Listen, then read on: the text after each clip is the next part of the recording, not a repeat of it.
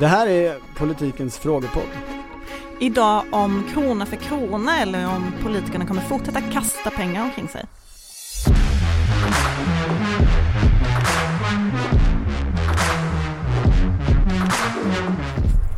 Så frågan som borde ställas, så frågan som borde ställas. och det är, det är en fråga, och det är, det är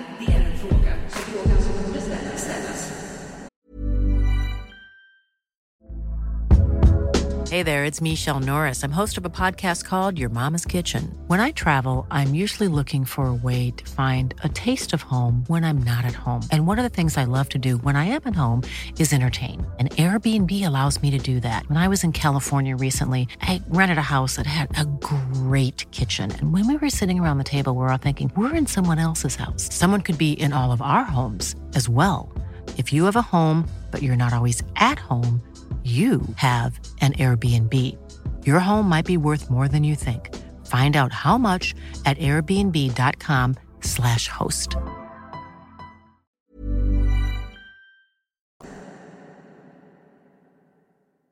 Den här veckan har vi fått en fråga om ekonomi. Mm. Eh, Eller snarare om hur, hur staten bör eller kommer finansiera reformer i framtiden. Precis, det är Pia Berglund i Norrköping som har frågat. Vi brände stora delar av statskassan i och med corona och nu ökar försvarsuppgifterna samtidigt som vi är på väg in i en lågkonjunktur. Hur kommer ladorna se ut under nästa mandatperiod? Blir det en eh, revival för krona för krona principen av finansiering? Eller blir det fortfarande spendera byxorna på? Vad tror ni?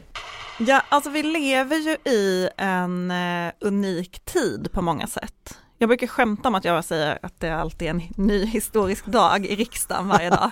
Vad är det för historisk dag idag då? Men, det, men eh, om man ser på statsbudgeten så har det ju varit extremt sedan eh, covid. Ja, och det- egentligen innan, men, men definitivt extremt. eh, Ja, men då pandemin. det var rekordbudget på rekordbudget. Mm. Och det, så var det ju även senaste budgeten, alltså vårbudgeten, den har inte klubbats än. Det, det strids ju om den just nu i riksdagen.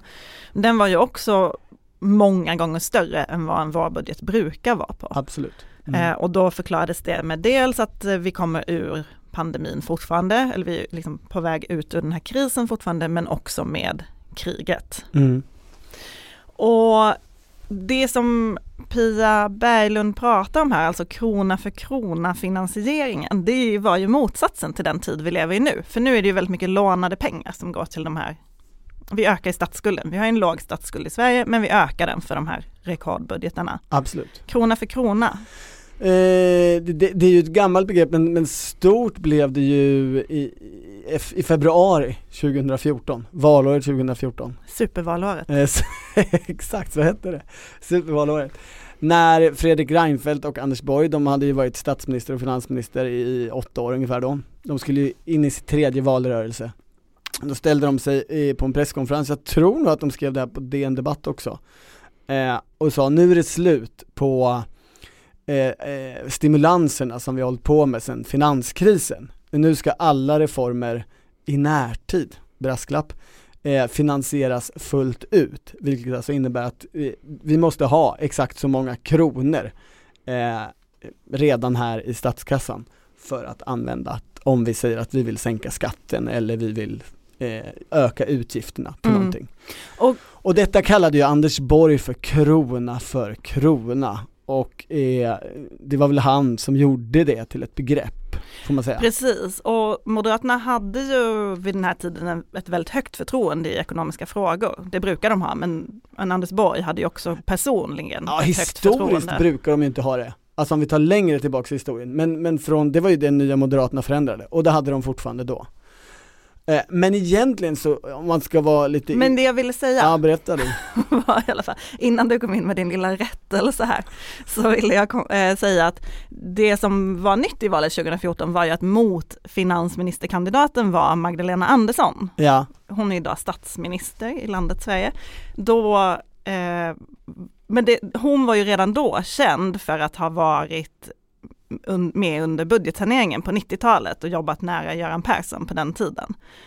Och Pär Nuder framförallt, finansministern. ja Och så hon var ju redan, alltså krona för krona var ju ingen utmaning för Magdalena Andersson egentligen.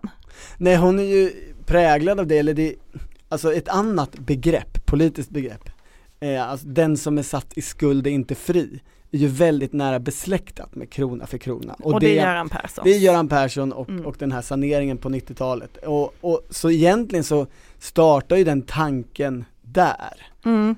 Men när man Alltså innan kriget och när eh, Magdalena Andersson fortfarande var statsminister så frågade jag henne i samband med flera budgetpresentationer eh, just hur hon såg på de här expansiva budgeterna och när skulle det bli en stramare budgetpolitik igen. Mm. Och då sa ju hon hela tiden att eh, det vi lärde oss från finanskrisen var att man inte ska strama åt för tidigt. Mm. Samtidigt var det ju väldigt bekvämt för Socialdemokraterna i den här januari partikonstellationen, att det fanns väldigt mycket pengar, att man kunde satsa på allas eh, liksom, hjärtefrågor samtidigt.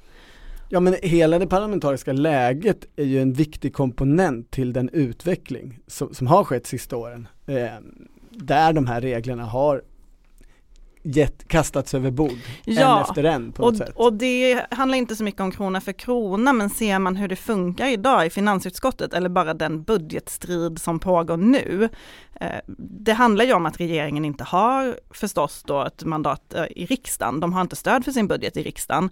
Men det handlar ju också om en ny syn på budgetreglerna och hur, hur man överhuvudtaget hanterar budgeten som, som, som var ju otänkbar för ja, några decennier sedan. Det började ju egentligen 2013 när Magdalena Andersson och eh, som ju var i opposition då, de bröt, ju, de bröt ju ut det här med brytpunkten, alltså höjd, alltså när, vid vilken nivå man skulle betala statlig skatt. Det. det. var ju första gången en opposition liksom bröt ut en enskild sak. Inte längre sa att budgeten ska betraktas som en helhet. Och det motiverade Magdalena Andersson med att vi sparar ju pengar till staten och då kan vi göra det. Det vi ser idag i riksdagen är ju att eh, oppositionen eller liksom majoriteten i riksdagen hela tiden driver igenom saker som ökar utgifterna.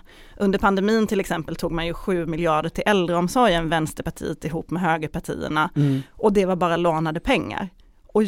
För oss som var barn på 90-talet och sen har växt upp under Göran Persson och sen under Anders Borg, liksom mm. krona för krona, så är det ju, var det många händelser där som var väldigt kändes väldigt extrema. Ja då är det här fullständigt ansvarslöst. Eh, då, då är man ju tillbaks i en situation som, som är exakt som den innan och som, som då på 90-talet ansågs vara liksom orsaken till allt elände, nämligen att alla politiska aktörer agerar med sitt egen intresse och driver då upp eh, budgeten och utgifterna genom att ta en, ja men vi ska bara ha också in den här lilla saken, det är bara 3 miljarder och sen kommer ytterligare någon som säger, men vi, det är 8 miljarder med det här måste vi ha också. Ja men och flera gånger också då ofinansierat, att det handlar om, om lånade pengar. Man men, undrar ju vad Anders Borg känner nu. Det är ingen jag har inte hört honom prata om det. Du tänker att han borde ha ångest? Men vi har inte svarat på Pias fråga, för Pia vill ju veta om framtiden. Och det man kan säga där är ju, alltså i det socialdemokratiska partiet har det varit stor debatt om budgetreglerna, överskottsmål och hur man ska se på lånade pengar. Ska man inte till exempel låna till mer investeringar i klimatet? Det var ju en stor stridsfråga på kongressen senast. Ja. Och man har ju också, Socialdemokraterna vill ju ha ett balansmål nu istället för det mål, ja, överskottsmålet. och någonstans är det spännande att det har ju under lång tid funnits en internationellt, en liksom vänsterrörelse som har pratat mer om investeringar, låna till investeringar och så vidare. Och det har ju bland annat byggt på att räntor har varit låga och, och särskilt för stater och nationer. Eh, nu Men är det nu... kanske som att Sverige så att säga har eh, Fönstret missat stängs. den möjligheten, det fönstret, mm. eh, att faktiskt låna till investeringar. Så, som Pia är inne på så lånade man ju istället till utgifter under corona. Det kanske var helt och hållet nödvändigt men det var ju inte i någon större utsträckning nu bygger vi jättestor infrastruktur som, som vi kommer liksom gynnas av under, under decennier framöver. Utan det var ju att lösa en kris där och då. Försvarsutgifterna som ju också diskuteras just nu i riksdagen, där har ju Socialdemokraterna sagt att de vill ha en beredskapsskatt. Mm. Och när Mikael Damberg, finansminister, presenterade det, då fick han fråga om, är detta en ny värnskatt du tänker dig? Och då sa han att nej, eh, jag använder ordet beredskapsskatt värnskatt, för det har ju varit så mycket diskussioner kring värnskatt, men det är väl uppenbarligen ungefär samma sak, alltså skatt på höga inkomster. Jo men och det måste man ju se som ett tecken på att hålla sig något till krona för krona. Men alltså då- ska vi satsa på försvaret så ska vi också ta in skatt för det. Ja, och då har ju Moderaterna till exempel sagt att det går att spara på saker istället. Vi behöver inte den här beredskapsskatten. Ja. Men de har inte heller sagt att vi ska låna till försvaret, däremot sagt varför kan ni tänka er att låna till allting utom försvaret?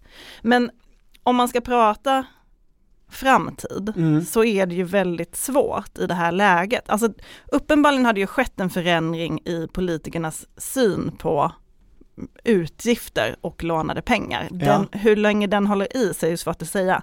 Men vi lever ju i en tid med räntehöjningar, hög inflation, osäkert på bostadsmarknaden. Eh, Och riksbankschefen ska sannolikt sluta. Alltså Stefan Ingves som har varit en av de viktigaste ekonomiska politikerna i Sverige i liksom ett och ett halvt decennium. Och Hans fått förlängt och går förlängt. ju Ja hans förordnande ut går i ut, höst, här, ut i höst efter Ja. valet. Så det är liksom en ny riksdags första uppgift, om de inte redan har förhandlat det nu, är ju att utse en, en ny riksbankschef. Och Stefan Ingves har ju varit det är väl ganska inte riksdagen som gör det va? Är det inte riksbanksfullmäktige? Jo, men riksbanksfullmäktige består i sin tur utav företrädare för de politiska partierna Just från det, riksdagen. proportionerligt Ja, efter val. Mm. Men, Mm. men, nej men det är ju det är väl lite så här, vi vet inte vilken ekonomi vi lever i om en, ett halvår. Det är Nej, väldigt och- mycket som står och väger just Och det nu. här, alltså jag var på, på en hearing med, med Riksbanken för, vad kan det vara, ett, ett år sedan? Ja men det var nog exakt ett år sedan. Där de var i riksdagen och skulle förklara sin pandemipolitik. Eh, och där Martin Flodén som är vice riksbankschef rakt ut sa vi förstår inte inflationens drivkrafter fullt ut och vi förstår den förmodligen sämre idag än för 20 år sedan. Detta var före kriget. Ja det var före kriget. Mm. Eh, men det var ju redan en, en påbörjande diskussion om hur funkar inflation och då var det mer att, att inflationen går ju aldrig upp. Eh, hur mycket, hur, hur liksom expansiv både finans och, och penningpolitik vi än bedriver här under pandemin så händer ju ingenting i våra siffror hur vi ser på inflation i alla fall. Pandemi plus krig eh, verkar ju i alla fall driva inflation. Ja men och grundgrejen är ju verkligen som du säger att här finns det både okunskap om vad som kommer hända i verkligheten men också en okunskap om att alltså de gamla teorierna för hur ekonomin brukar bete sig, om någon gör X så sker Y, har de senaste åren visat sig inte riktigt stämma. Och, och ganska liksom högt kvalificerade ekonomer står utan svar inför hur ekonomin faktiskt beter sig. Men kan man tänka sig då att svaret på Pias fråga är att vi står kanske inför ett eh, ekonomiskt teoretiskt paradigmskifte? Att vi, vi vet faktiskt inte hur vi kommer se på ränta, inflation, Och expansiv budget nej, framöver. Det, så skulle det ju kunna vara. det är var ju, svindlande. det var ju spännande för alltså tittar man på hela 1900-talet så har det bara hänt egentligen två gånger. Alltså dels efter eh, börskraschen 29 och, hela 30-talet när, när den gamla eh, liksom klassiska liberalismen ersattes av keynesianismen. Och sen samma sak ja, i början av Finanskrisen, 80-talet nej. När, när keynesianismen efter 70-talets misslyckanden liksom, eh, Efter oljekrisen alltså? efter oljekriserna Mm. och efter att man allmänt ansåg att keynesianismens grundidé om, äh, om, om, Men- om statens förmåga att vara expansiv är, istället liksom ersattes av en ny liberal tanke som ju är grunden till den här eh, den som är satt i skuld är inte fri och till krona för krona. Och den här, det här skiftet som vi har sett lite på sistone är då efter finanskrisen egentligen. Eh, internationellt så är det absolut ja, så. det som inte riktigt har fått genomslag i svensk Nej. politik men kanske på något sätt får det nu. Pia, du får inget bättre svar än Jo. det här. Jaha, har du ett? Nej men ja, jag tror att jag kan komma fram till ett svar. Alltså, ska det ske något slags större systemskifte eller, eller konjunkturskifte i idéerna, så om man tittar historiskt så är det ju snarare så att det saknas personer som driver det. Alltså både där på 80-talet och på 30-talet så var det ju personer starka enskilda aktörer som drev fram eh, förändringen i Sverige. Alltså enskilda ekonomer. Ja, alltså Det som man trodde att Piketty skulle vara. Eh, det som en del trodde i alla fall. Alltså, Sverige hade ju på liksom den, den gamla liberala klassiska eran stora ekonomer, Eli Heckscher och Gustav Kassel som liksom var världsberömda. Tog sig två lärjungar, Gunnar Myrdal och Bertil Ohlin, lärde upp dem, såg till att de hade stipendier, en av dem fick till och med löfte om en dotters hand, var med på familjemiddagarna, skulle Vänta, verkligen förlåt, var det ett slags hederskultur? i Eh, här? Oklart, oklart. Eh, det- Den detaljen förekommer, i- finns i alla fall i, i, i litteraturen. Eh, Men de skulle ju ta över den här idén och sen så började de, när de hade blivit tillräckligt duktiga då, Myrdal och Olin, och säga ni har helt fel. Det är tvärtom, ekonomin fungerar tvärtom. Och så gick de till Ernst Wigforss som var ny socialdemokratisk finansminister och preppade honom och gav honom liksom olika PM och grejer. Och, blev, och då blev Ernst Wigforss den första i världen att bryta idén om en ettårig budgetbalans. Alltså på den tiden hade man att så här, budgeten skulle gå i balans på ett år. Och istället så började man med, men vi ska göra en sån här investeringsbudget, eller vi måste tänka en utgiftsgrej här där vi investerar Men, och lånar okej, och en där vi går runt. Vem, du, du, du menar att det saknas personer, du kan inte se framför dig att. Martin Ådahl kommer bli den här personen? Centerpartisten. Eller någon annan. Hittills har det ju inte riktigt utkristalliserat sig så starka ekonomer som driver en ny linje som folk kan ta ställning till, vara för eller emot, men som är en linje som har så att säga självförtroendet i att vi har ett svar på hur det här ska lösas. Ska, har vi ett svar till Pia Berglund? Eh, det var ju, hennes fråga var ju mer hur politikerna ska agera och eh, politiker, det är, jag tänker så här. det bekväma situationen för politikerna nu när ramverket är sprängt i luften i praktiken, det är ju att fortsätta som de gör och de kommer, många av dem kommer känna sig tvingade till det av den parlamentariska eh, grundläget om inget dramatiskt händer i valet. Och kanske också om, om vi kommer fortsätta se höga el, mat, dieselpriser Ja. så kommer man behöva stötta upp. Så det är nog fortsatt spenderbyxorna på och eh, Inget För- tyder på något annat än så länge i alla fall. Nej, frågan är Fast väl det om är de... valår. Ja. Ja. och frågan är väl om det spenderas på rätt saker. Det är väl det som är mer intressant. Hey there, it's Michelle Norris. I'm host of a podcast called Your Mama's Kitchen. When I travel, I'm usually looking for a way to find a taste of home when I'm not at home. And one of the things I love to do when I am at home is entertain. And Airbnb allows me to do that. When I was in California recently, I rented a house that had a great kitchen. And when we were sitting around the table, we we're all thinking, we're in someone else's house. Someone could be in all of our homes as well. If you have a home, but you're not always at home, you have an Airbnb. Your home might be worth more than you think. Find out how much at airbnb.com/slash host.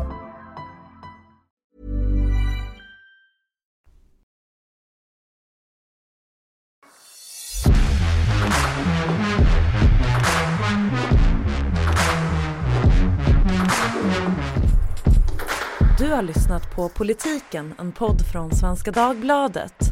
Producent var Martina Pierrot, ansvarig utgivare Anna Kareborg.